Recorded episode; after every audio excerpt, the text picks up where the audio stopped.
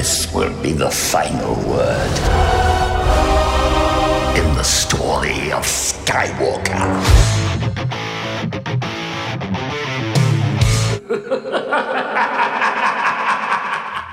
What's up, guys? Welcome to episode 153 of The Bad Motivators. I, of course, am Eric Strothers, and with me, per usual, are my two excellent co-hosts, one Mr. Luke Cruiser. Per the usual, hey there. And one Mr. Dallas Wood. I bring the Shaolin style with my sword flipping. Wow. I screwed it up. Dude, why don't you take notes ahead of time? Dude, I'm trying to do it off the cuff. I'm up here in my beat laboratory. When I screw it up anyway. that is our guest has Beats headphones. Hang on. Slow down. Easy. Man, no foreplay with you. So, as Dallas mentioned, we have an extra special guest tonight. This is, for me personally, very much a game recognizes game sort of situation when it comes to having rad hair in the Star Wars fandom. It's my friend and soon to be your friend, Ally Slate. Ally, how you doing? Hi, how is everybody? I'm doing good. I'm ready to talk some Star Wars, The Rise of Skywalker, Mando, and other things. Project Luminous, maybe. Oh my gosh! I wish somebody would talk about it in a way that would tell us what's going on. What it is, right? Yeah. But yeah, we I got to meet Ally in person, and she is just as rad as you can imagine, and she is a blessing to this fandom, if you will. Oh, or even I don't know if you about that, but thank you. But a blessing or a curse, depending on which way you look at it. Now, are you going to Celebration in Anaheim? I have everything set up to go. If something happens with a job, I'm getting ready to graduate grad school. If something happens with a job and I can't go, I won't be able to go. But the plan is to go. So let me get this straight. You're not for sure willing to throw away your future just to go to Star Wars Celebration. Not fully, no. Fake fan. All right. Well, this interview's over, everybody. Looks like it's just going to be Cruiser and Wood and me tonight. Just kidding, Ally. So we're gonna jump right into our most regular segment, and I'm remembering to put it where it goes in the show this time, unlike a couple weeks ago. But let's just get into a little bit of.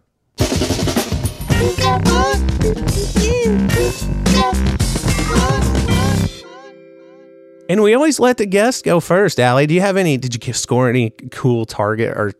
Geez, we were just talking about Target exclusives, and I got all excited. Any cool Star Wars gear this week or recently?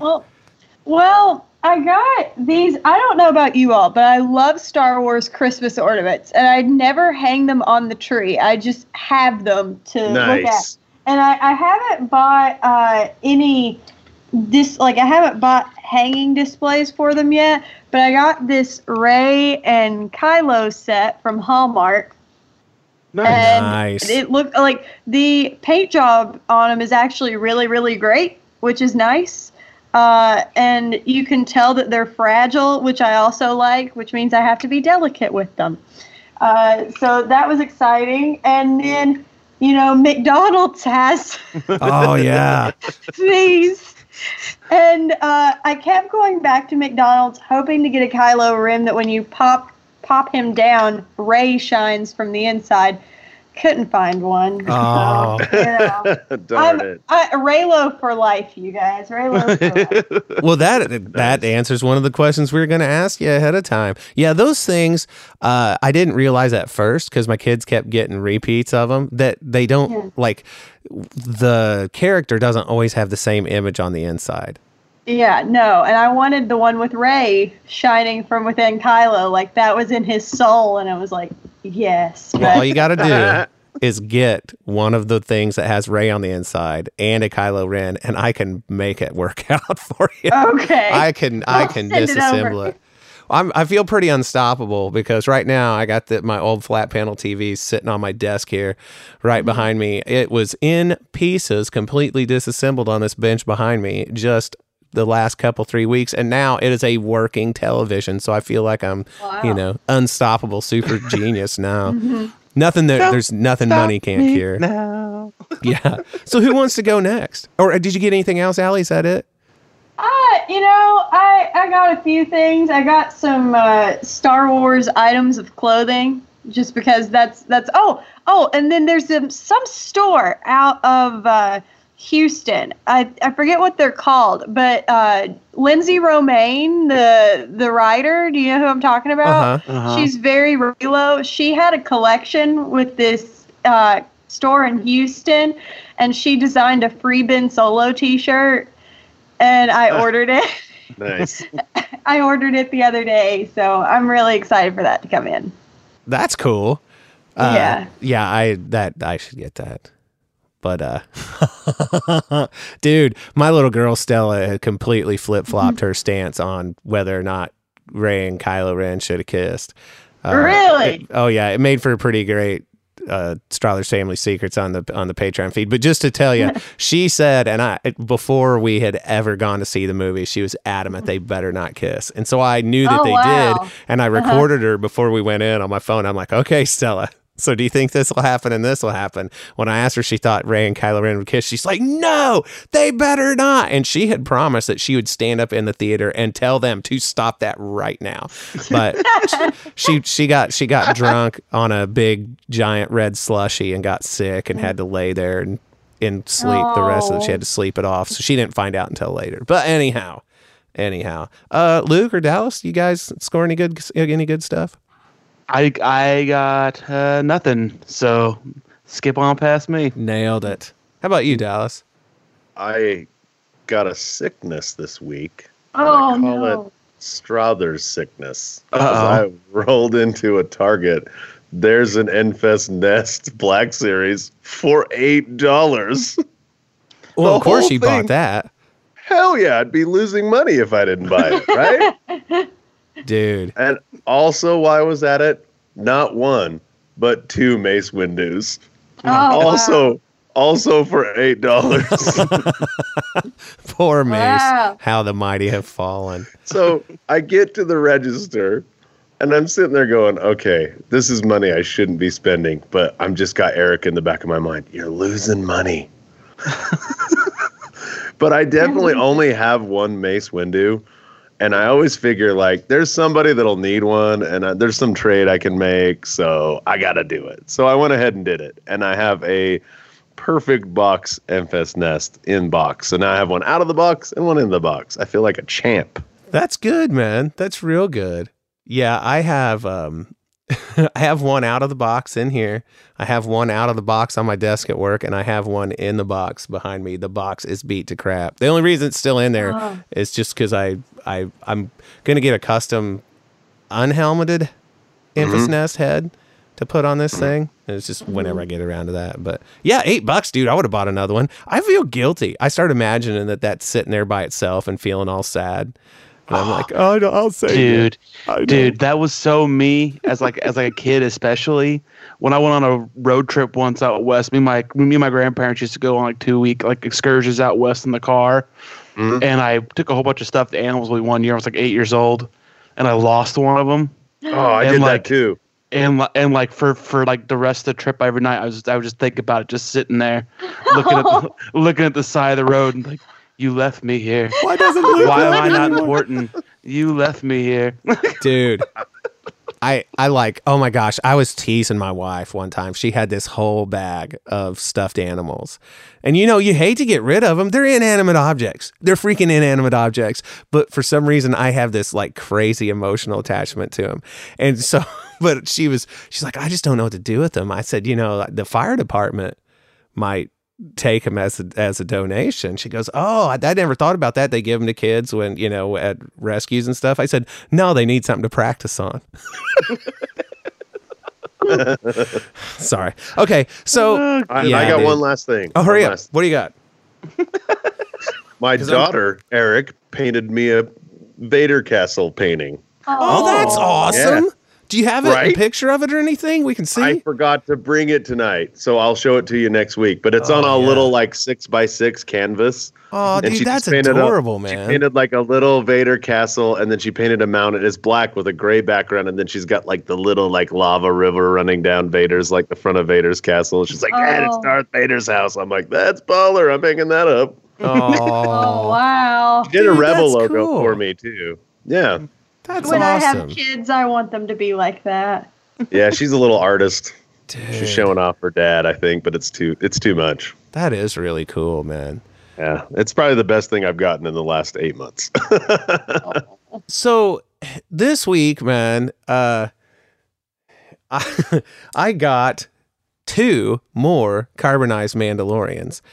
Whoa! Again, because these undamaged boxes, right? You with me so far? We're friends, right? Yeah, yeah. I need one of the damaged boxes. The damaged or the undamaged? I'll take one of the damaged. I'll because I was going to give it to Henry. Okay. Let me do some negotiations with him. I'll see what I can do. All right, let me know. But yeah, I dude, have all of. I have the second. I'm trying to do a second set. I'm so Strothers. Well, that's kind of what I'm working on too. But that one that's got the rip or the cut in the top, it's almost mint. Except I have for that second sister. I have a third second sister. So if you need one of those, well, let's come back to that. It depends on if I need this one or not. But anyway, yeah, they're finally popping up places, man. So just don't give up hope is all I want to say. Get the Target app, pull up the thing, and just pull up the SKU for it and just randomly check it and see if it says limited stock at the store that you pick. And sooner or later, they'll pop up. But, man, they're in and there and out of there because people want those damn things. PSA, the 40th anniversary Empire 6-inch Black Series are hitting shelves. What? Mm-hmm. Yeah, I still have Yakface tweeted that out like 2 days ago. Yeah, now, were you into the 40th anniversary A New Hope carded figures? Allie, did you get any of those? I really like the titanium, and I have a Princess Leia titanium 40th anniversary. Yeah. We're talking like these, like X-Wing Luke. Oh, no, I don't have any of those. Okay. Yeah, so these will be like this, but for Empire Strikes Back. See, like, my thing with those is I have actual Kenner figures that my dad and my grandma bought when the original came out. Cool. And, yeah, and I don't have them here. They're at my parents' house. But there's something about those, as cool as they look with, you know, the board and all that. I'm like, but I have the other one at home. Why would I get that? But my collecting habits are really weird because I've noticed that I buy a lot of crafts and artwork. And it's not like it's high-end artwork. It's stuff you can get off Society 6, you know, and that kind of stuff. And, Artist Row stuff. Yeah. And like just the regular Funko Pops. I do try and find some vintage stuff. Like I've got the novelization that came out right after the movie. I don't have the original novelization, but I've got, I think the print date on it's 78. My collecting habits are just really weird. That's not weird. That's cool. That's cool collecting habits. Yeah, I wish I had a little bit more change right now to plunk down on the figures, but one day. The crazy art is almost better in some ways. Like I've got a painting of Yoda and Kermit sharing a blunt in Dagobah. Oh wow!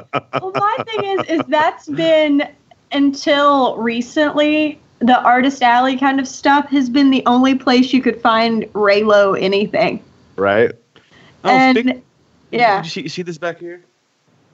Let me see. Yeah. Oh yeah. Yeah, that's dope.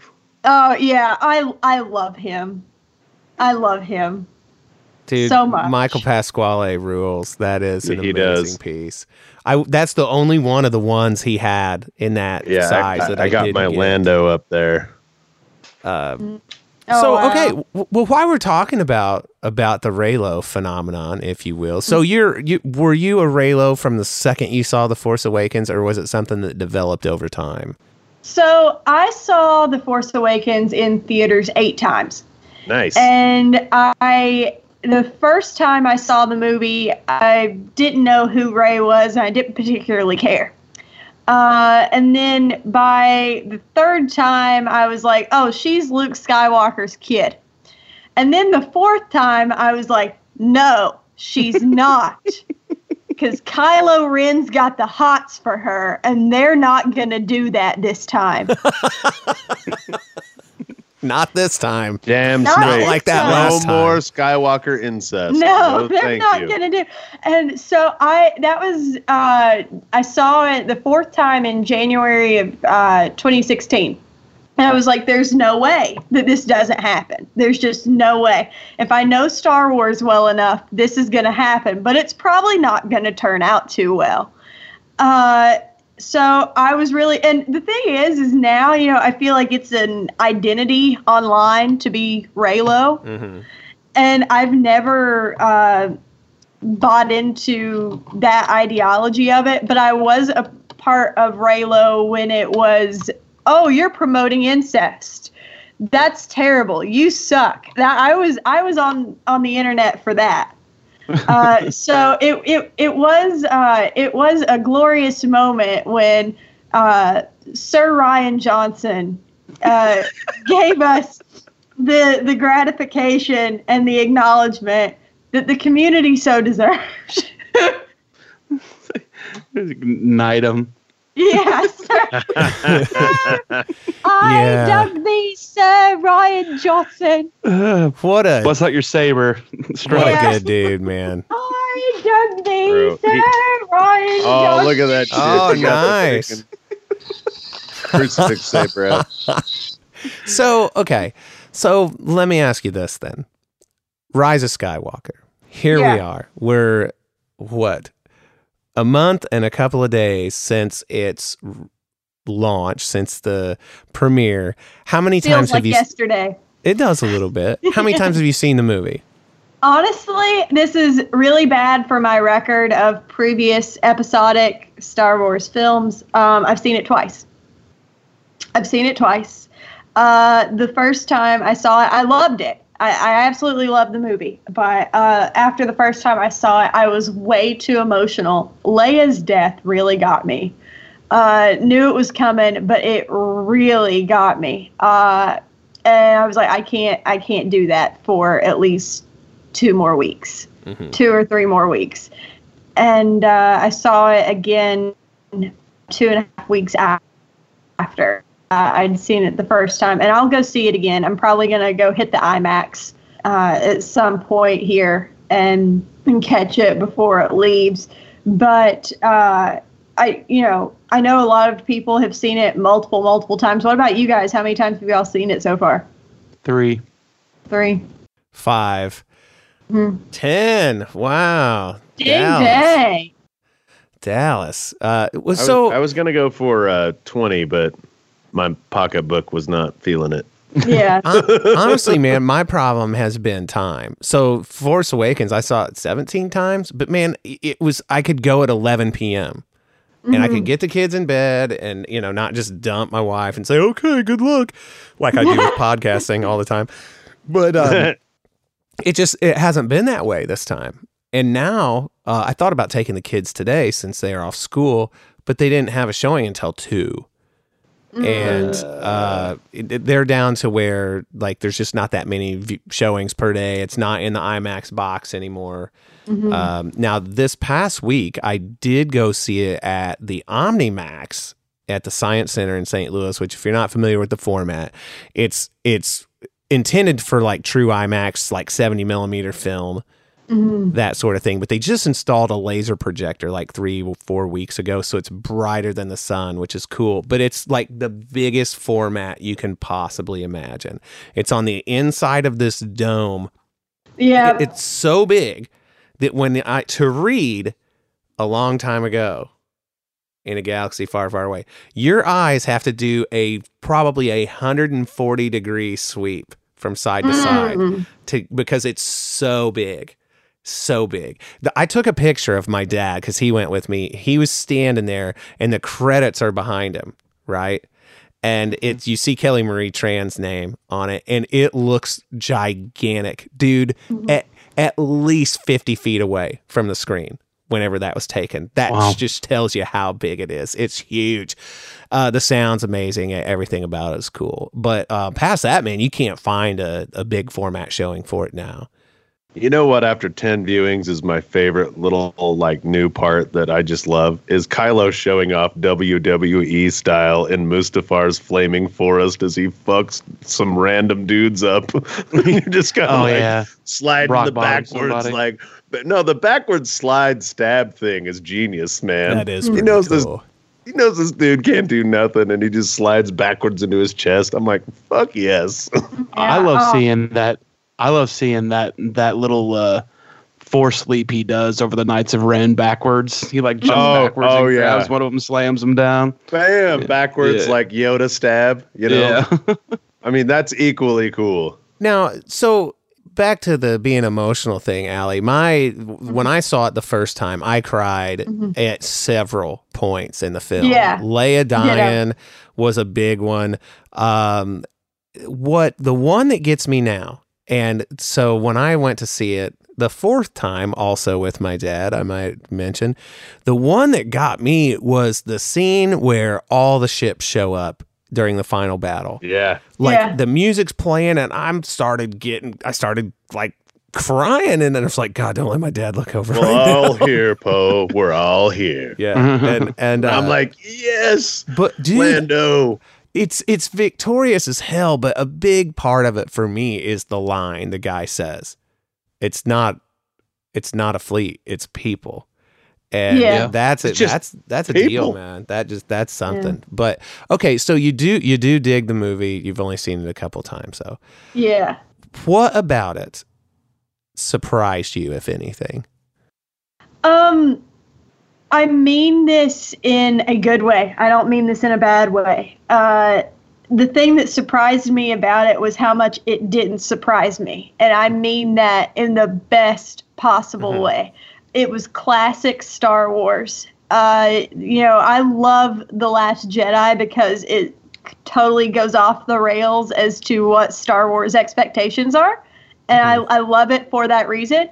But this was total and complete Star Wars. And it was one of those things where I feel it had so many nods to Legends lore. And it had so, like, if you are a Knights of the Old Republic fan, damn, was this the movie for you? And the end there, I mean, not so, again, back to the whole Reylo thing. I love Knights of the Old Republic. I read the Carpathian books when I was in high school, and I played the game. And once I realized after that fourth viewing that Kylo was down to clown with Rey, I was like, oh, they're kind of like Revan and Bastila. That makes so much sense. And this movie confirmed that. And the whole be with me thing, when she was meditating and floating, I was like, oh my God, that's so Bastila. That is such a Bastila battle meditation move. That is so Bastila, Sean. And then by the end, when she turns on her lightsaber and it was yellow, I really started crying then, because it was like everything it was everything I wanted. I had wanted her to have a yellow lightsaber, and I can't see a Star Wars movie without my dad, the first time at least. I have to go see it with my dad.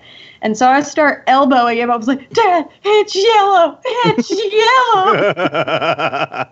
And he's like, I see that, but I don't, I walked out of the theater. I explained to him why that was a big deal, because he loves Star Wars, but he hasn't spent so much time in the EU like I have. We're getting there, though.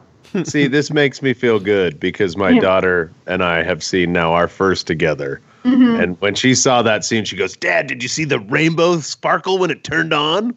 Right, yeah, when she flips the switch, there's like all these colors that come across. I wouldn't have ever noticed it if it wasn't for Ainsley. Oh, wow. Yeah, it's in, so they, for all the lightsaber nerds out there, that section, it's where the emitter, you can actually see through it. That, like, if you look at the Graflex saber, like the original lightsaber, there's an eye on it, on the side of it, that is shine through, so you can see the light shining out of it. Then on that saber, where that is, it's like a shrouded window, but it's where she turns the dial to flip the switch. You basically see like the emitter turn every single color before the yellow flies out. It's really fast. And because I didn't notice all the colors, I just saw it be blue and then green.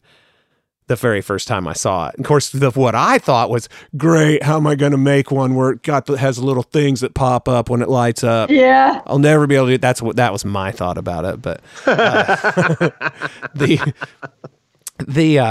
coolest thing, though, about that saber is, like, it's plainly made from her hilt or from her staff. The end of it. Which we all thought was Plagueis' staff, if you remember. Everybody that was buried in the EU, everyone was like, it's Plagueis' staff, you guys. And I never thought that. Oh, I did. Eric doesn't like Plagueis. That is not true.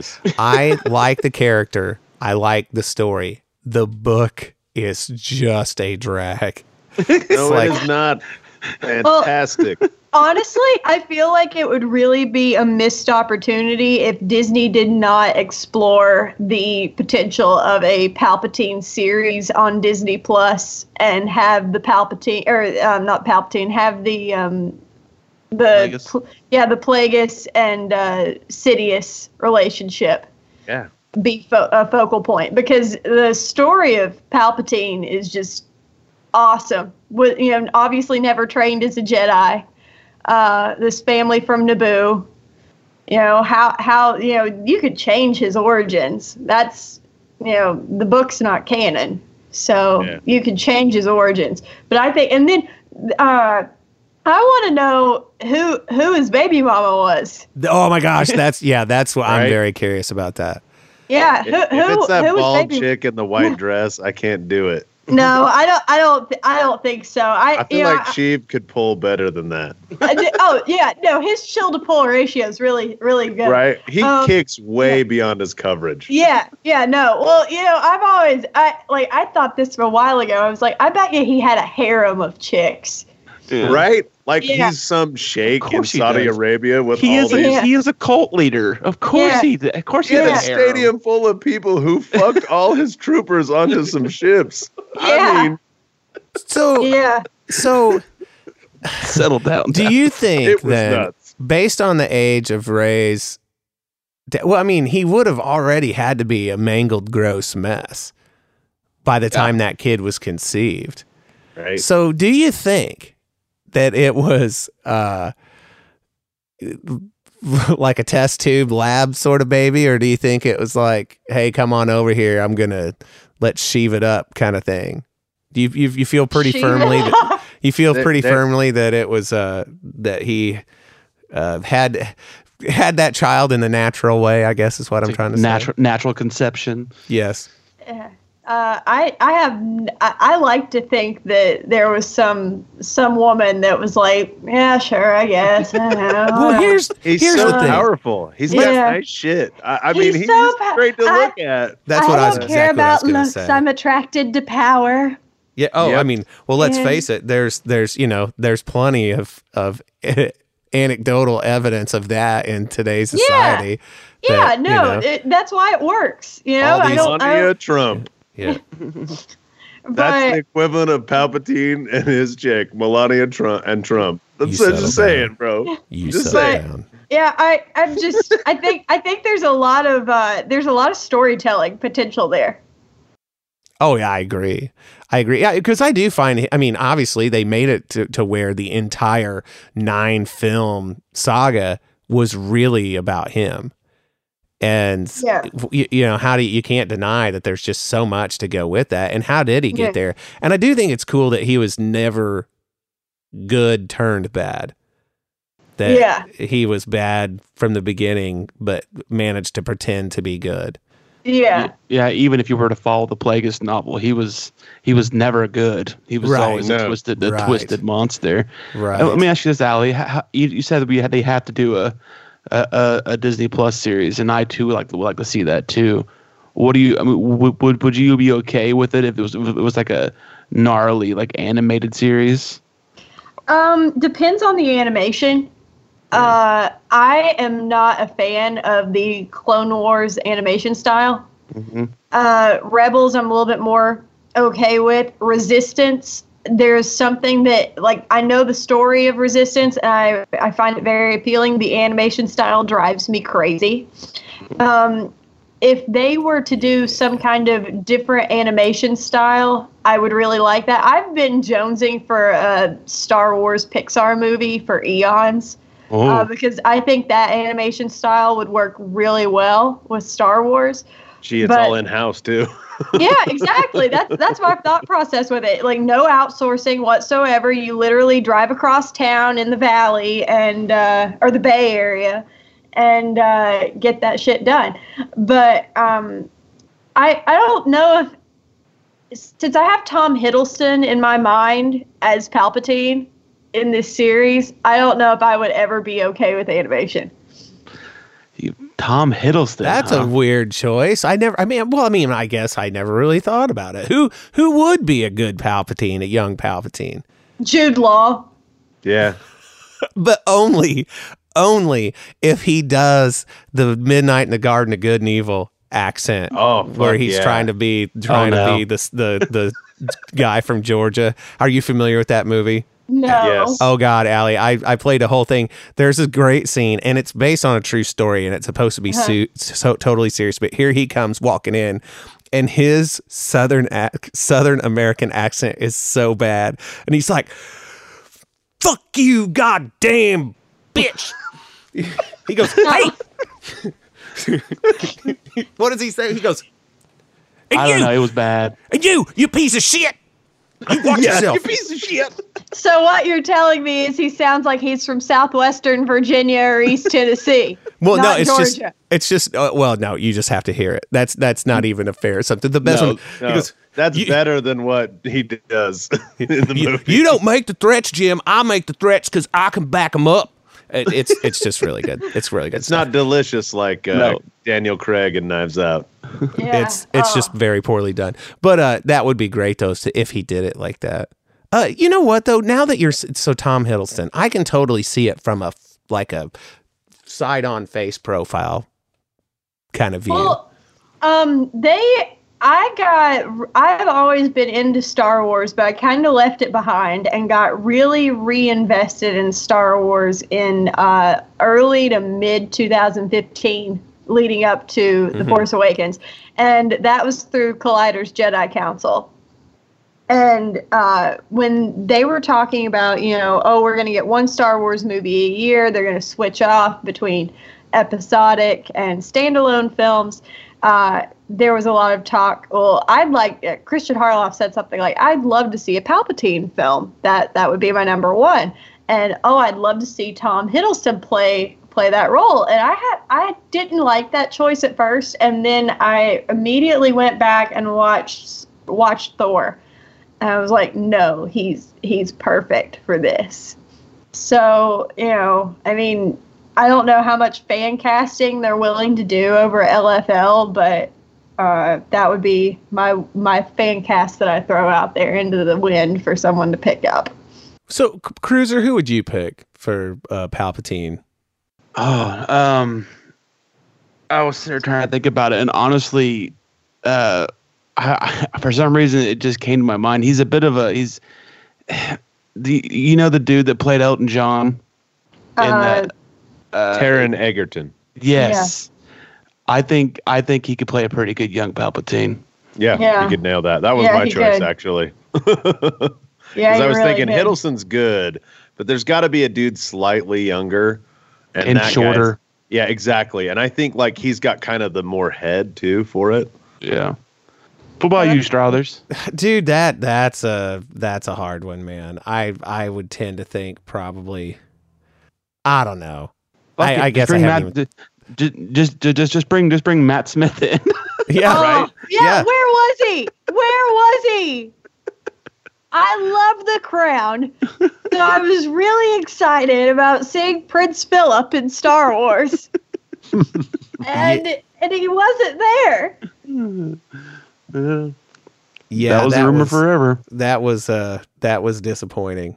I still have a question about how Sheev got his magician clothes after they healed his ass with the dyad. Dude, freaking dark side, bro. No questions asked. He had that crushed velvet red shirt and shit. Yeah. I told my dad that when we were after we saw it at the OmniMax. I said, he's like, well, you know, one thing I had to wonder about was blah, blah, blah. And I said, Dad, I got the answer for you right here. The Force. He's like, oh, yeah. Oh, okay, then, I suppose. Yeah. Oh, and speaking of those clothes and everything that went on Exegol, what can, if I may suggest a little bit of change of topic here real quick, because I need to talk to other people about this. What did you think about Snoke being just a shell? I loved it. I did too. Right? Didn't you think of, like, when he walks by the jar of, like, clone Snokes, it kind of looked like a fucked up dill pickle jar, yeah. Like marmalade or some shit. Yeah. No, I was on board with it. I didn't think I would be when I saw it, you know. But like after I knew Palpatine was coming back, I was like, well, how powerful could Snoke have been? And obviously, if Palpatine's involved, and he's been pulling the strings the whole time. So I mean.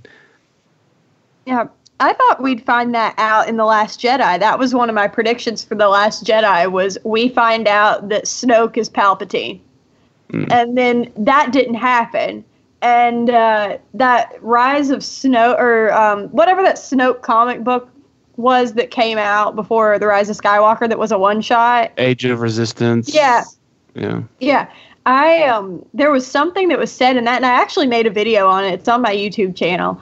And I said, if this doesn't prove that Snoke is Palpatine, I don't know what else is going to convince people before this movie comes out, because it's clear. But yeah, I loved that reveal. I was like, it makes so much sense, because if you connect all the dots with Aftermath and all that, there's, you know, if there's only three people that know that Darth Vader was Anakin Skywalker, this is how it has to be. And it would also explain why he had such a respect for Luke Skywalker in that comic. Yeah. And how he knew about Dagobah and whatever else. Yeah. So, yeah. Yeah. So, you know. Look at Strothers over there. And then he's thinking about Snoke's grow house and his wig. Rise of Kylo Ren. Hey, the price of nugs went way up in that neighborhood, and he just had to, like, plant it there in the space grow house, and, you know. Oh, I love that comic. Do you not like that comic? I love it. He hates it. We love it. I don't hate it. I love it. I'm not huge on it, but so good. I don't hate it. It's like the connective tissue that I wish that this movie had to The Last Jedi. Yeah. Yeah. I don't know, man. I think for me, he hates it. It's no. I don't hate it. You remember Up You Smoke? Want me to hate, but I when won't. They made the van. Not even weed. That comic. I'm wondering if Snoke's, like, grow house made the Knights of Ren's fucking ship, because that thing was smoking all over space. You need to calm down, sir. You're going to be stuck on this. So here's the deal, man. I didn't... Yeah, I'm not the biggest fan. I'll just say it. Okay. So let's talk about... Your hate just made you powerful. Let's... Will you strike it down with your hate, Eric? You know, whenever I was a younger man and was married to my ex-wife, her son and I were playing Lego Star Wars on his PlayStation 1. And he kept killing me on purpose because we were supposed to be on the same team, you know? And I said, Connor, if you strike me down, I shall become more pissed than you can possibly imagine. Anyhow, so let's talk about TV, okay? So how'd you make of The Mandalorian? What'd you think of it? I loved it, but it left me hungry for more. I think that's good. Yeah, that's a good thing. Were you into it right out of the gate? What was it about it right from the get-go that hooked you? You know, this just speaks to the magic of Star Wars, because I don't think anything but Star Wars could do this. There's something about that TV show that feels so distinctly 80s to me. It just it looks, it sounds, it feels like the 80s. I know it's a Western, samurai, whatever. But it's got such an 80s feel to it. And if you consider, you know, when in the timeline this takes place, oh, yeah, it would feel like the 80s, you know? So I really enjoyed that. Baby Yoda crawled his way into my heart and is happily living there and will never leave. And I don't know if you saw the tweet of what my dad had to say about the baby, but my dad has not seen episode 7 or 8 yet. And he asked me the other day, because he texts me Star Wars questions, calls me, you know, whatever. He said, "Hey, Ally, does the baby make it?" I was like, "Dad, I'm not going to tell you that." And he said, "Oh God, you've got to tell me something, because if he doesn't make it, I'm going to be grieving for weeks, and your mom is going to divorce me because I'll be grieving a damn puppet." and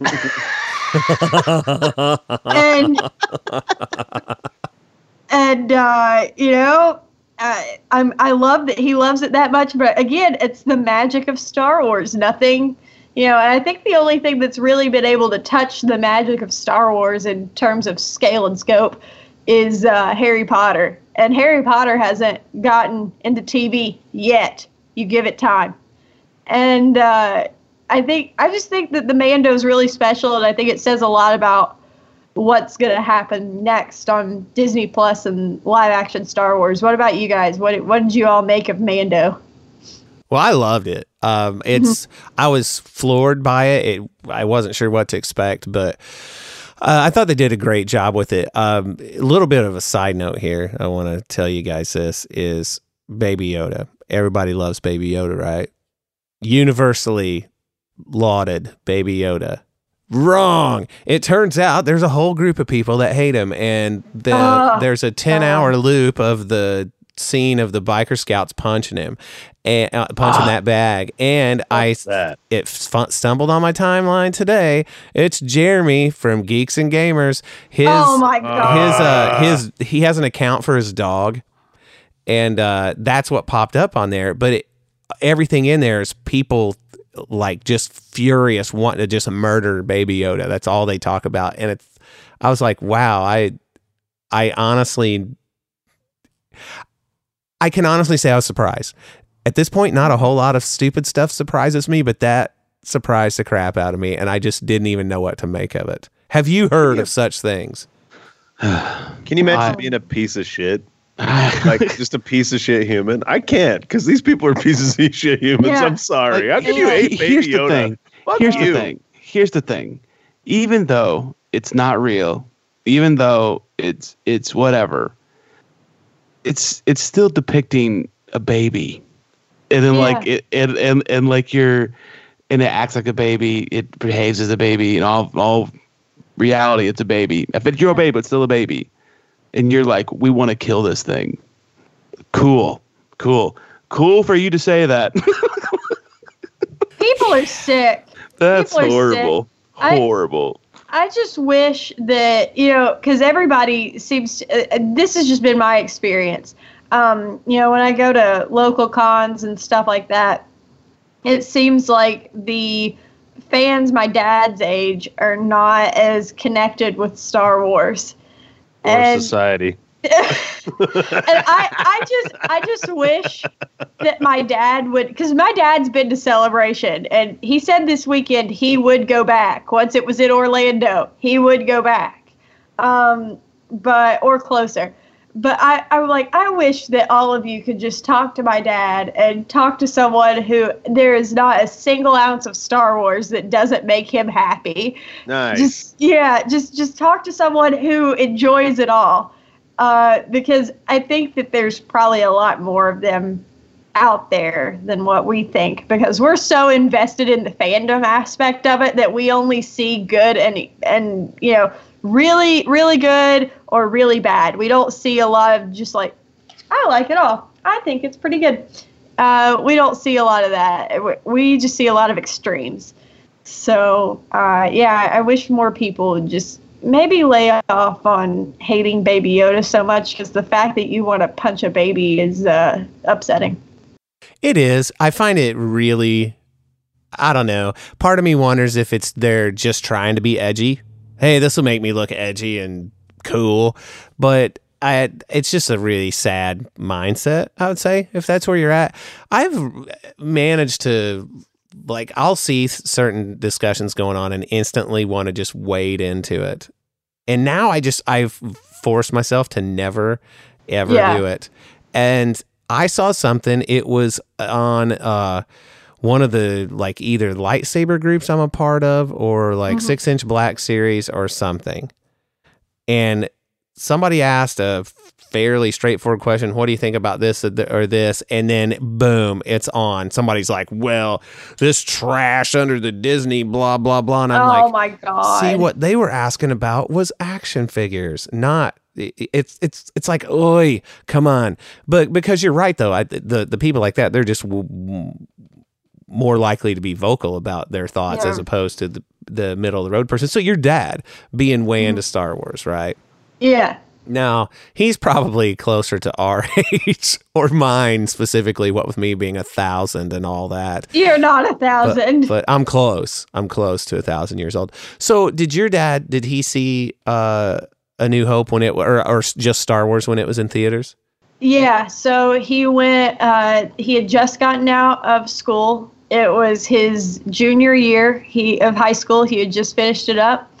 And he saw it with his friends, and he knew. He said he knew he walked out of the theater, and like everything had changed. Yeah, and, I can see that. And yeah, and he I forget how many times he said he saw it in theaters that summer. Oh, but that's awesome. Yeah, they had three theaters in town, and you know that was when there was only one screen at the theater. And there were three theaters in town, and there was one theater that just played Star Wars for eons. And I think my favorite story of him and Star Wars, though, was he was living in Atlanta when The Empire Strikes Back came out. And he went to see, I don't know if any of you are familiar with Atlanta at all. Mm-hmm. Yeah. Okay. I lived there for a little bit. Okay. Well, he saw The Empire Strikes Back at the Fox Theater on opening night. And he was walking out, and someone in front of him yelled, "Vader's Luke's dad!"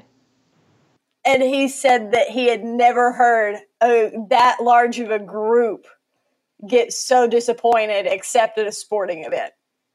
Well, the mentality of somebody wanting to do that is what floors me. Yeah. I mean, I told people that when I walked out of The Passion of the Christ as a joke. but you know, I thought it was Vader's funny. Luke's dead. You're not gonna believe this. Oh my God. But yeah, gee whiz, man. I don't know, to be so willing to. You know, whenever I went to see The Force Awakens, we were we were all lined up. We had tickets in advance, but it was before there was reserved seating. And they warned everybody, look, this showing's getting ready to come out. You might want to hold your ears. But they told people as they filed out of the theater to not say anything to the people waiting in line. Good. And I'm like, good on you guys, man. Yeah. Good on you. But let me ask you this then. How is it that your dad has not seen all the Star Wars movies then? What's the deal? No, he has seen all. Oh, I thought you said he hadn't seen. What was it you told me he hadn't seen? It was The Mandalorian. He hasn't seen episodes 7 and 8 yet. That's what I'm talking about. Oh, of The Mandalorian. Is that what you meant? Yeah. Okay. Yeah. Because when you said it the first time, I thought you meant The Force Awakens and The Last Jedi. No. Okay, because we took that one out of context. Okay. Yeah, hasn't seen 7 and 8. Now. Yeah. No. Has he watched them since you guys had that conversation? No, he has not. I'd say he'll watch him this week. I told my mom how things turned out just so she could like keep him calm until he sees it. I was like, the baby lives. He's fine. And my mom thought it was adorable that he was so concerned about a puppet. But yeah. That is really endearing. I think that like my dad, he hasn't managed to see the rest of them because they don't have Disney Plus. His internet speed at his house. Oh my gosh, it would take him 1,000 years to be able to make it through one, because he'd be buffering every 10 seconds. But yeah, I need to have him over so you can see him, because he was way into it too. For me personally, like, I think Baby Yoda living through it was a bit of a no-brainer, just because I don't think Disney's going to waste a kid on screen. No, and especially one that cute. Yeah, they knew. Yeah, they knew. They knew when they had that, this is the money right here. And Jon Favreau said, "I know it's the money, but wait." And thank God for Jon Favreau. Yeah. Yeah, I saw a video. It's like how the Mandalorian lost Disney millions. And it was a video about the fact that there's no Baby Yoda merchandise yet. People want to hate Star Wars, and it blows my mind. They want to, like, oh, this movie just got past $1 billion. Let's talk about how it's a flop. Yep. Failed. Hey, you know what? If you're ever feeling down, just look at that picture of George Lucas holding Baby Yoda, and everything is better again. Oh, didn't that feel good? Yeah. I showed that to my dad, and my dad said, "Oh, well, that means that he lives." I was like, "Well, you know, Dad, they could just keep him there as an emotional really support alive, thing." Dad. Yeah, as an emotional support thing, because he's real cute. He was like, "Oh, I mean, this is a man that has 2 doctorates, okay, and he believes me when I say that." Oh my gosh. So that's something actually that has come up with my little girl. She keeps asking me if, like, do people really have to get shot when they make these movies? Or is this real? Is that real? Yeah. Do you think those people, so our bad guys, are those people, the actors who play them, are they really bad people? Bad guys. Yeah. It's like, well, Benedict Cumberbatch might be, but I don't think anybody else. How dare you, sir? I love him. I love him too. I'm a biatch. So let's talk about live action television then for a little bit. Mm-hmm. We've heard ups and downs about the Cassian show, but apparently it's still on. But then this week, a storm started a brewing about the Kenobi series and Cruiser. Yeah. Take us down this path, Luke Cruiser. Tell us how it's going to be. It's a short path, because it was quickly debunked by thank God the Brez brought some rationality to all of us. But I forget who it was, but some, like, I think it was like a parody account or something had shared that that the Kenobi series was in trouble, and that Kathleen Kennedy was unhappy with the scripts that they were having, and other rumors were that Ewan McGregor was out because of creative differences and blah blah blah blah, and then it was just this spiraling effect of nonsense with no truth to it at all, and then finally, like I said, Anthony Bresnigan, who actually spent all day trying to figure it out for sure, instead of tweeting about it and getting clicks or anything else. And then he's like, I'm glad that I spent all day. He goes, usually when I spend all day looking for facts about something, I'm hoping to get a good scoop. He goes, but this time I'm glad that the scoop I was looking for wasn't true. And he showed this thing from Indiana Jones, the Club Obi-Wan or whatever it is. Yeah. Uh-huh. Well, and then Clayton Sandell from ABC did a little bit of digging on that too, and came up with nothing. And the thing that really shocked me about all that was the people that we know and trust that are like, I've heard other things. I've heard that this might not be happening. And I'm like, who is telling you that? Because I want to go hurt them if someone is pretending to be a source and sending it to you. Like, oh, it's not working out. I mean, in the long run, it might not work out. I hope it does, because that's what I've really been wanting for a long time, is more Obi-Wan. But I think the account that was spreading it was discussing film, but in discussing, they flipped the S and the C, so it was dick sussing. It was dick sussing. Easy there. Yeah. Settle down. Yeah, and they made it look like, and I mean, it went around the internet real quick, and I thought, you know, this is not only how rumors spread, but venereal diseases too. That's what I thought. Yeah. I was busy at work and everybody's freaking out over it. I'm like, this shit's so fake. Watch in like 10 hours. And sure enough. Yeah. Here's the thing. Like, here's the deal, man. You're right, Ally. Maybe something could happen down the road and it not happen. Mm-hmm. And it would never validate what happened on that day. But out of everything that's in motion, mm-hmm. besides The Mandalorian, like, I don't know if there has been so much time, so much hidden about the Obi-Wan series. Yes. for years. Eons. For years. It was a movie. It was a movie. Remember when we got that notification? Was it 2017? Yeah. We heard that an Obi-Wan film was in development. Yeah.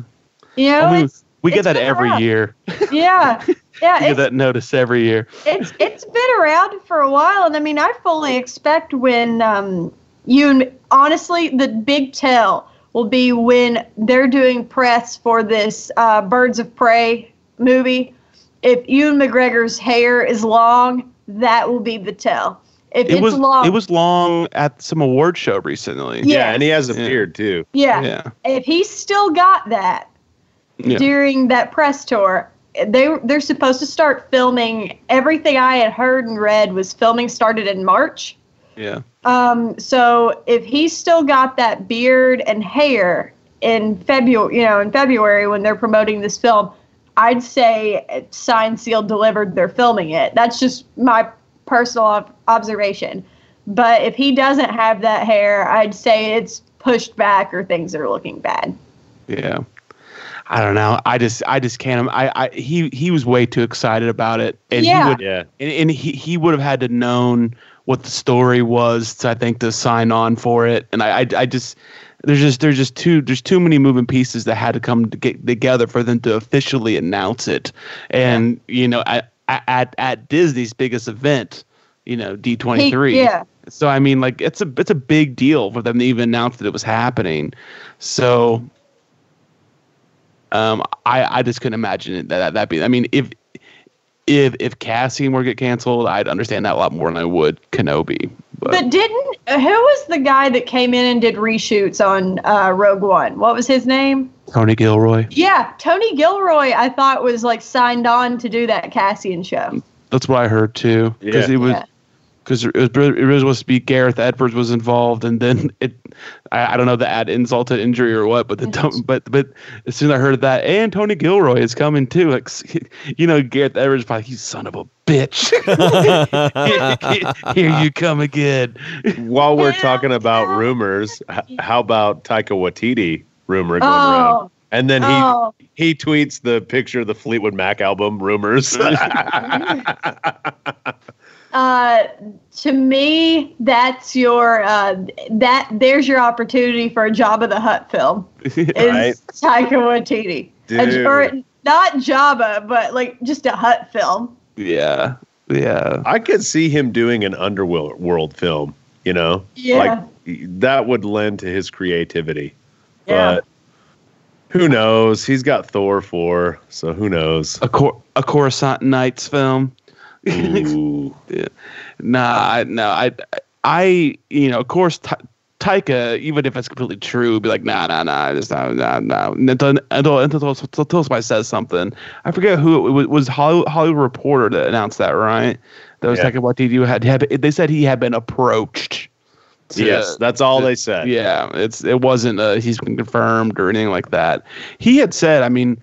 You know, and everybody jokes about that tweet he made 2 years ago about people asking him whether or not he'd ever want to do a Star Wars film, and he said, "No, I like to finish my films." Yeah. But like the thing for me that I always remember is I think it was I can't remember if I think it was during the press for Thor Ragnarok, and he got asked about it, and he goes. I would love to do it. He goes, but I guarantee you, I'm like, he said some large number of people to be considered for them to do it. He goes, but I would love to do it one day when my time comes. So I don't know. I'd love to see it. I think it'd be great. Oh, for sure, man. So we talked earlier about Resistance and you not being hip to the animation style. And yeah. I do have to say, I have dealt with that exact same feeling. But I like the plot of it enough to get over it. But yeah, it's something that I have to choose to ignore, because when I do look at it at certain angles, I'm like, oh my gosh, it's the shading. It's the it's like you grossly overestimate how shadows really work. But but we would be remiss if we didn't talk about it at least a little bit, because Dallas, have you watched it? Did you watch this one? And it's funny you're bringing this up, because I felt like this particular episode was beautiful for once. For yeah, it did look pretty good. I will say, like this, like the Star Destroyer showing up on Dantooine in the sky. I know we were going to talk about it, but that shot and the ties coming off of it, and I feel like in light colors it fails the animation, but when they're doing like night or dark scenes, they nail it. Yeah. Well, here's the thing with that animation style. What wrecks it is that the shadowing, the constant, the high contrast. Yes, when they show up with like a light, like in a sunlight. It's all the shading they add, the shadowing. That's not how shadows work. It's just not. But I'm not constantly aware of the shadow on somebody's side of their face, because that's not the side that the light's on. It's just, that's not how it works. But anyhow, just real quick, I'm going to blast through what happened in this episode. They're back into like the meat of the story, where they're trying to recruit people into the Resistance, and they've got this group of people on Dantooine, where obviously we recognize that from A New Hope, where Dantooine. They're on Dantooine. So they need an escort.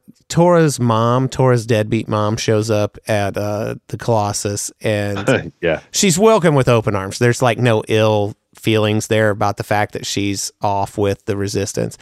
The Aces go with them not all of the Aces. Tora, Kaz, and Hype Phazon go with her and the rest of her squadron to go to this place and escort these transports back with these Resistance recruits. Anyway, they get there. There's the First Order. Dun, dun, dun. Here's Tam. Dun, dun, dun. She sees Kaz, realizes that she's there, and she's sort of, again, same thing as before, faced with the idea of if she's going to kill him or not. But because of the way the battle went, she didn't really have to make that choice. I was kind of hoping that little dopey butt-face Rucklin was going to get it, but he didn't. Yeah. But so now basically here's the long and short of it. They're wasting people right and left, which I find, I don't know, interesting perspective in a cartoon show that's animated in this way, because it is very kid centric as far as the visual goes. But, you see a whole transport full of people get shot down. And Kaz even mentions, he's like, all those innocent people. But anyway, now Tam has been promoted to squadron leader because the matronly gruff woman got killed in the dogfight by Kaz. Yeah, and it's, I don't know, man. The heat's up, and the what they call them, the Jade Squadron, which is Tora's mom and her. They're gonna stay on the Colossus for right now. Yeah, and so Captain Doza's like, I'm done running. Yeah. So, and now it's going to be game on, and obviously there can't be that many episodes left in the season and the series as a whole, because this is it. But it is cool to see that they're finally getting into, like, you can tell that there's conflict in Tam. I did find it a bit awkward that, if you'll recall, the one other episode that Tora's mom was on, she ran into Tam and realized that she's conflicted and all this stuff. Well, she gives that information to Yeager in this episode, but by this point it's like, it's old news. They've already known that she's tried to kill him and all this other stuff. So blah, blah, blah. Definitely get on board for probably what are just the last few episodes, because they're going to do something pretty cool with it, would be my guess. I really dug this episode because the visuals were good for once, but also because like there was a lot of cool little moments. Did you notice the moment between Tora's mom's droid and Bucket? Oh, and, yeah, they're best pals, man. Yeah, and they're all having a little chat, and like Torch is totally bummed that Bucket can't come because Tora says, Bucket's going to stay here, Torch. He can't come with us. And I was like, aw, he can't go. He's a sweet baby. He's such a good boy. I would consider checking it out if you haven't. You could probably just jump on this episode and ride it out to the end and be okay and still get the gist of it. But how cool is Tora's mom's fighter, by the way? It's like a mix of a Y-wing and an X-wing. Yeah, I don't know what you would call that thing, but it is cool. And when they're flying into the Colossus at the beginning and nobody knows they're coming, that's a really cool shot. And you can see the distinctive line, like the sight lines of the X-wings looking different. Yeah.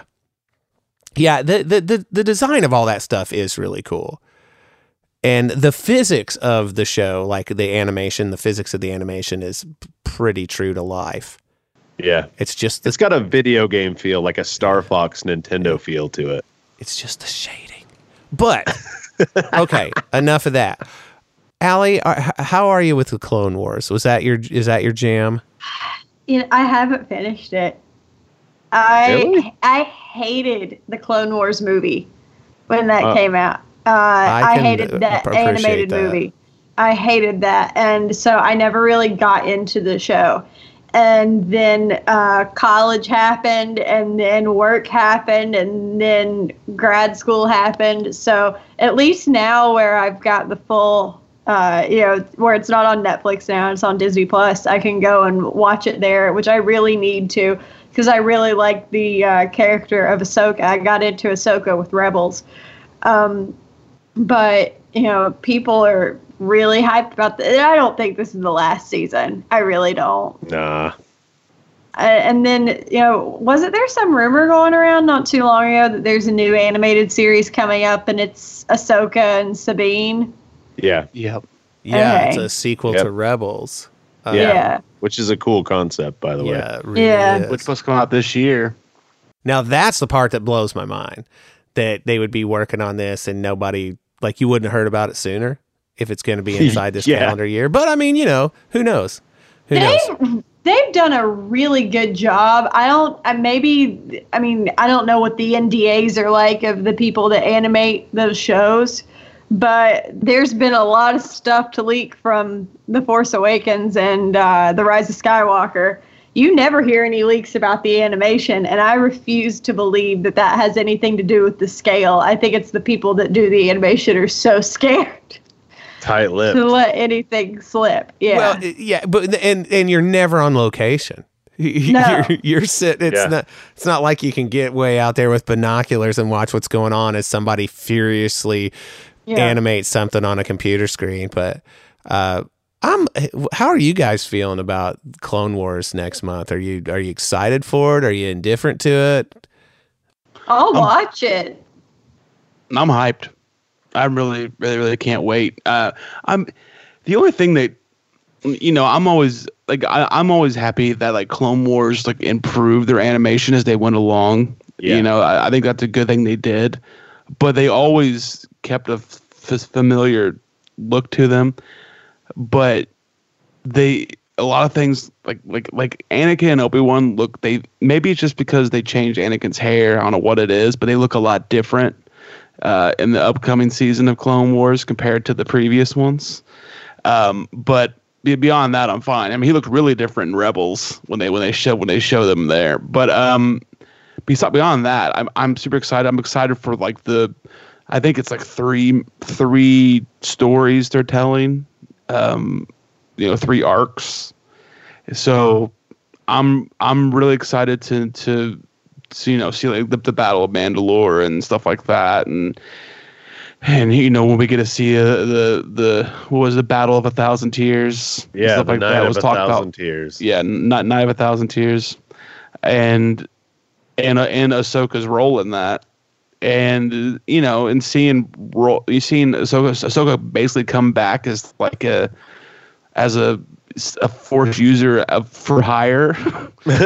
I mean, force mercenary. Yeah, I mean that's pretty cool. I mean, like, I really think the whole story for it is already out there for what's going to be shown in there, because a lot of it's already been, it's already been scripted forever. They just never did it, and now they're just going back and animating it, and you know, so voicing, acting, and voicing it. Yeah. You know, I mean, but like the story's been there, you know, with the Bad Batch and Mandalorian stuff, and I don't know, man. I was like we were about a few episodes back. Like, I'm so into whatever extra Mandalorian lore they give us, mm-hmm. that one helps us tie into what's going on with the Mandalorian television series, and just kind of give us a whole new lore opposite of the Jedi to get obsessed with. And I think that's kind of a good way to go, is the Mandalorians, who are the only ones that really found ways to,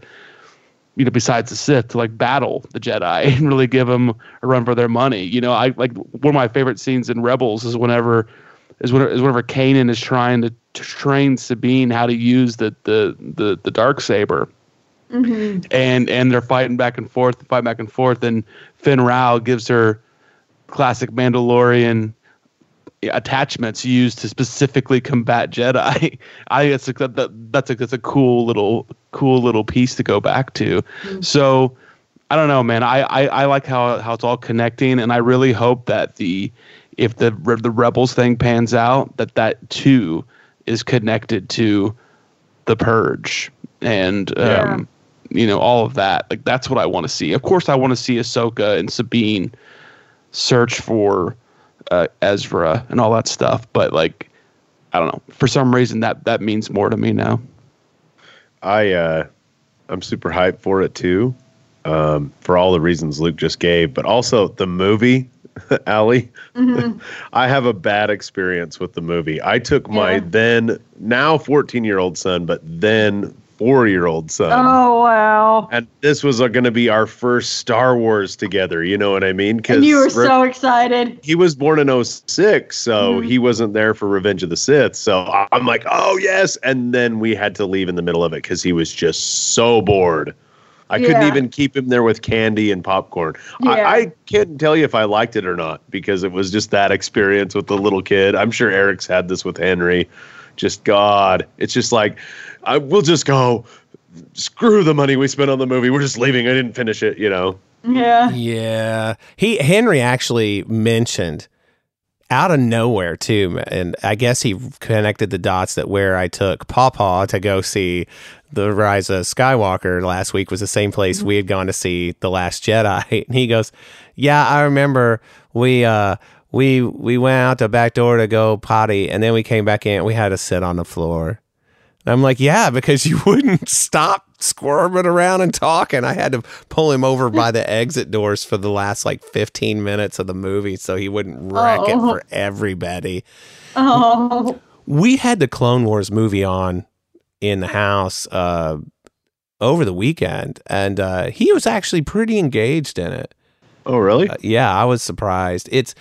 I told him and my daughter that the whole Snips and Sky Guy, that was very tough to take, but that and R2E could have lived without that. But R2 is the worst. Yeah, that's probably least favorite nickname out of anything they've gotten. R2E. Well, it doesn't even roll off the. It's not. Yeah, it doesn't even roll off the tongue. It's just. It's very awkward.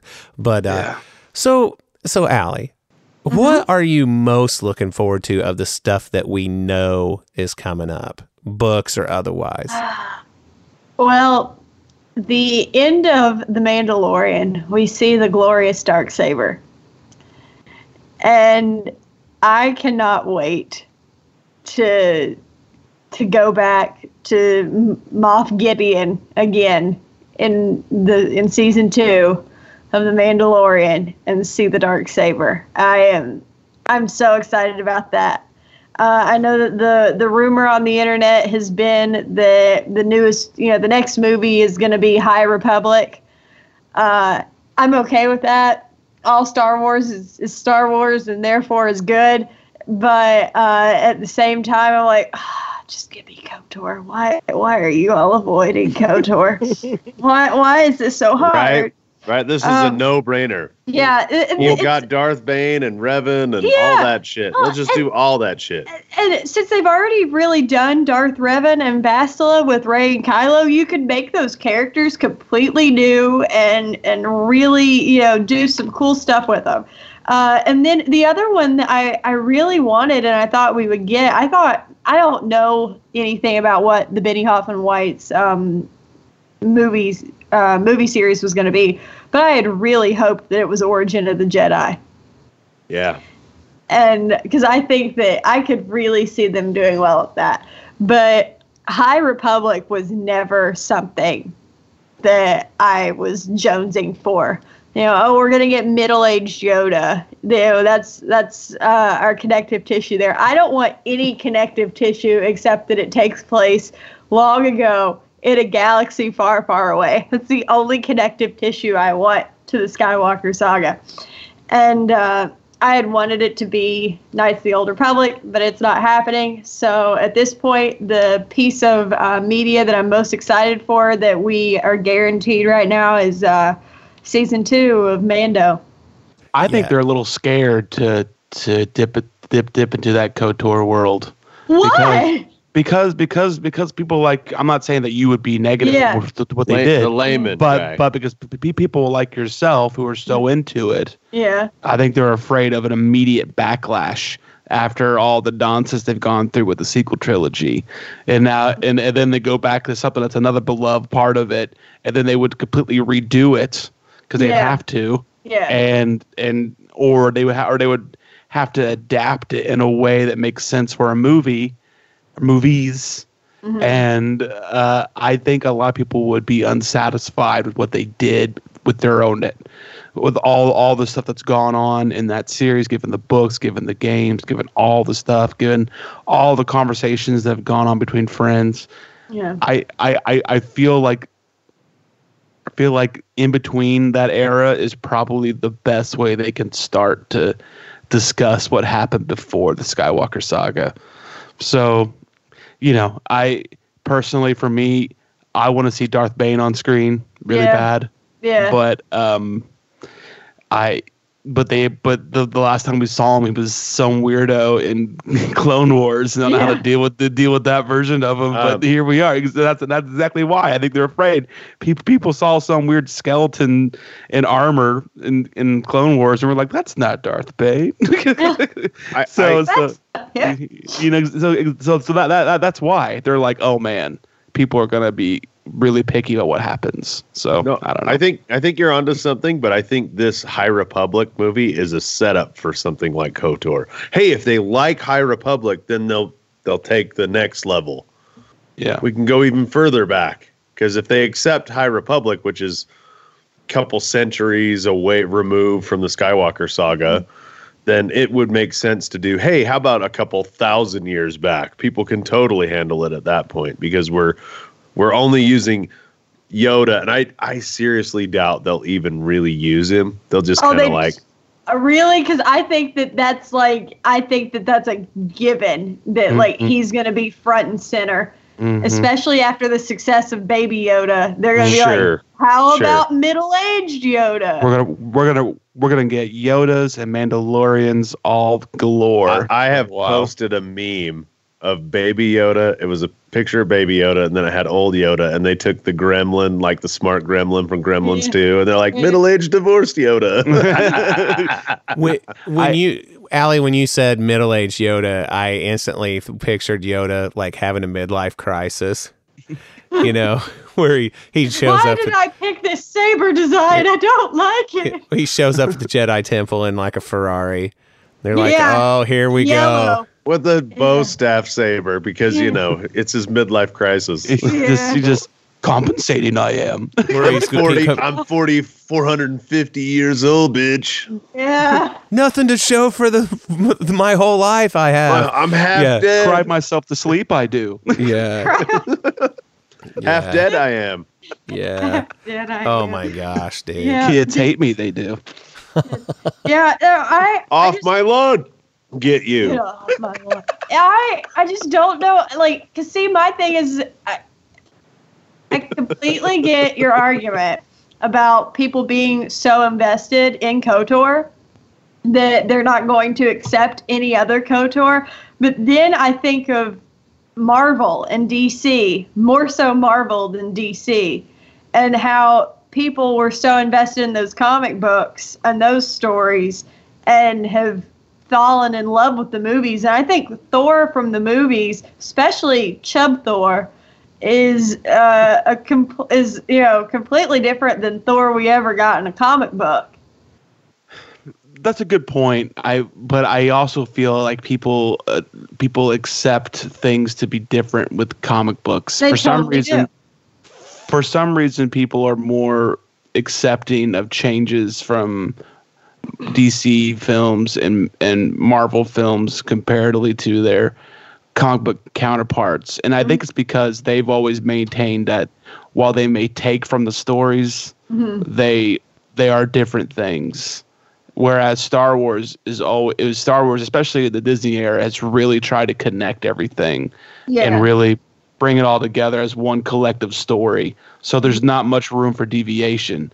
I mean, we constantly have the argument of whether or not they should be able to retell the story or get rid of the story of Maul and Kenobi and Rebels and redo it in live action. Yeah. But that creates a whole other argument all the time. But whereas if that were to happen in a comic book for Marvel and they get shown in a different way in the movies, nobody would care.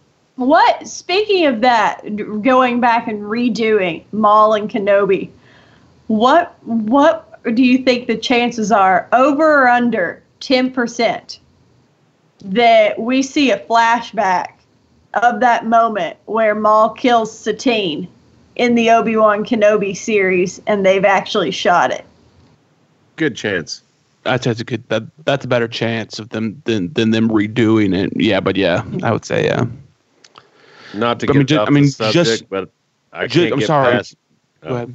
I can't get past middle-aged Yoda, and I just had the thought that he had true religion jeans on and an Affliction T-shirt. Or an Affliction Jedi robe, maybe. Affliction, how dare you, all sir. All bedazzled. How dare you, sir. Ed Hardy. He's got a huge gambling debt. Von Dutch hat.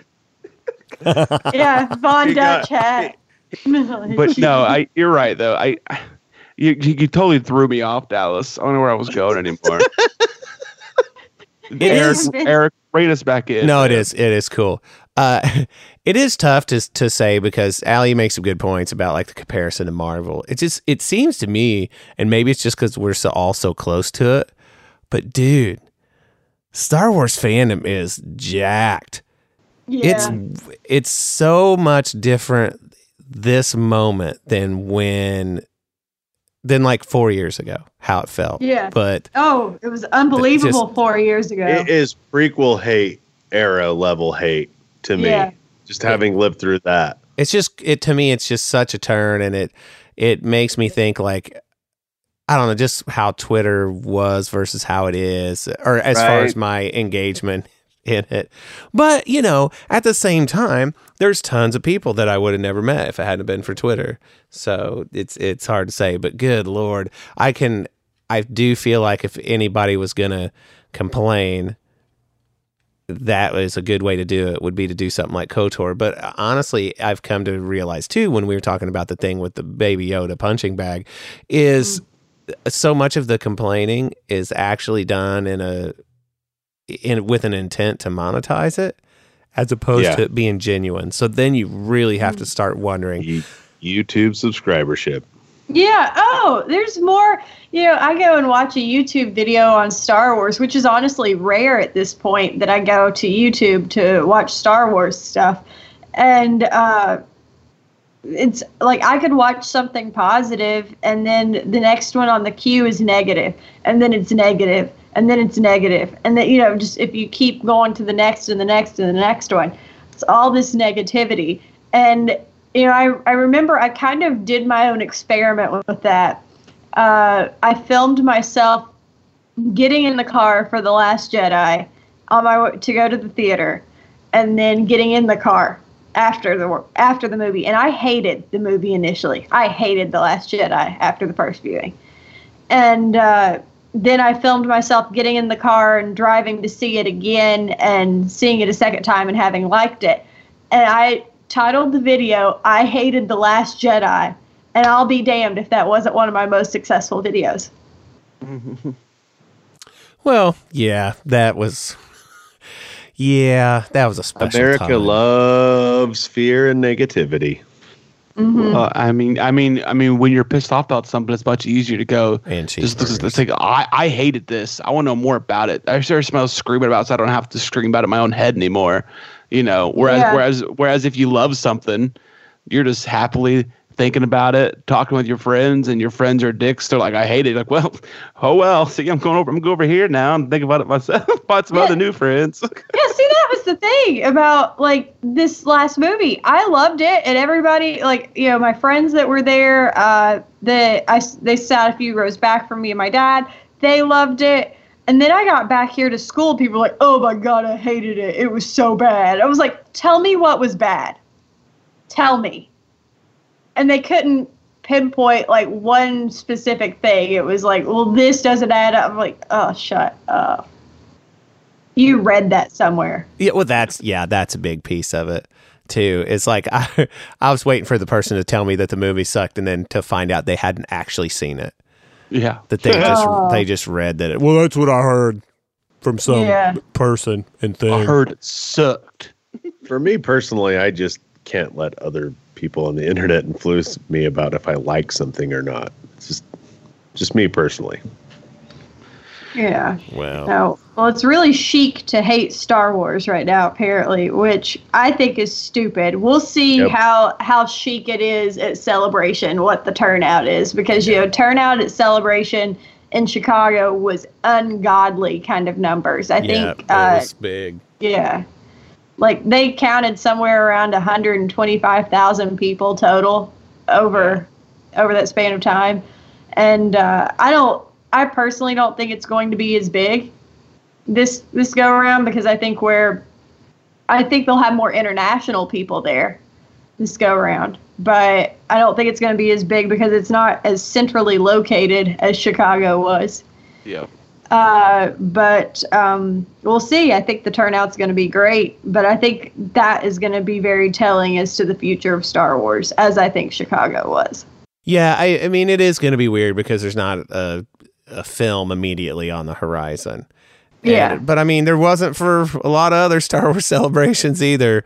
We'll see. But well, Ally, I got to tell you, it has been an absolute delight to have you on, and I really appreciate you being here. Well, thank you for inviting me. I had a great time talking with all of the bad motivators about all things Star Wars and all things in a galaxy far, far away. Well, you know what? Hopefully, we'll have you on again before The Mandalorian starts up, and we can talk about what we're looking at. I would love that. Awesome. I would love to have you on Tark and Tangents, too, our Patreon show. Okay. Yeah. With Claire. I think you and Claire. Yeah. Tread lightly, Ally. Tread lightly. Claire from Imperial Senate. Yep. Oh yeah, no, yeah, I love her. We get on real well. Excellent. I think you guys would just crack me up the whole time. It'd be fantastic. Yeah, I would love to do that. She's great. She's one of those people that I can mention Reylo and she doesn't try to hit me over it, even though she's anti, which I completely respect. But, you know, that's, again, Reylo, touchy topic in the fandom right now. Yeah. Why? And I wish it wasn't. Why can't people just, hey, this is where I'm at with it? You know? Well, you know. You like what you like. Awesome. Yeah. Yeah, well, and the thing is that people have not been able to separate is just because you might be into that in fiction does not mean you're into that in real life. Right. No, I understand that. That is true. Yeah. I mean, because that's just the thing, you know, never mind, I was going to make a kiss on your sister joke, and I just kind of got nothing. I'll tell you what, us land bros, we were happy. Land bros, what you call yourself now? It's we, and it's not us. We is the Lando fans or land. We bros? The land bros. There you go. Land bros. That's kind of like cute. That. Yeah, right? I like that. It's cute. It's cute. Yeah. Lion Bros. Well, Ally, tell everybody where they can find you on the internets. Well, I've got a really good one for this. You can find me at Glitter Geek Ally, and that's Glitter Geek A-L-I, not A-L-L-I-E like my parents should have spelled it. You know what?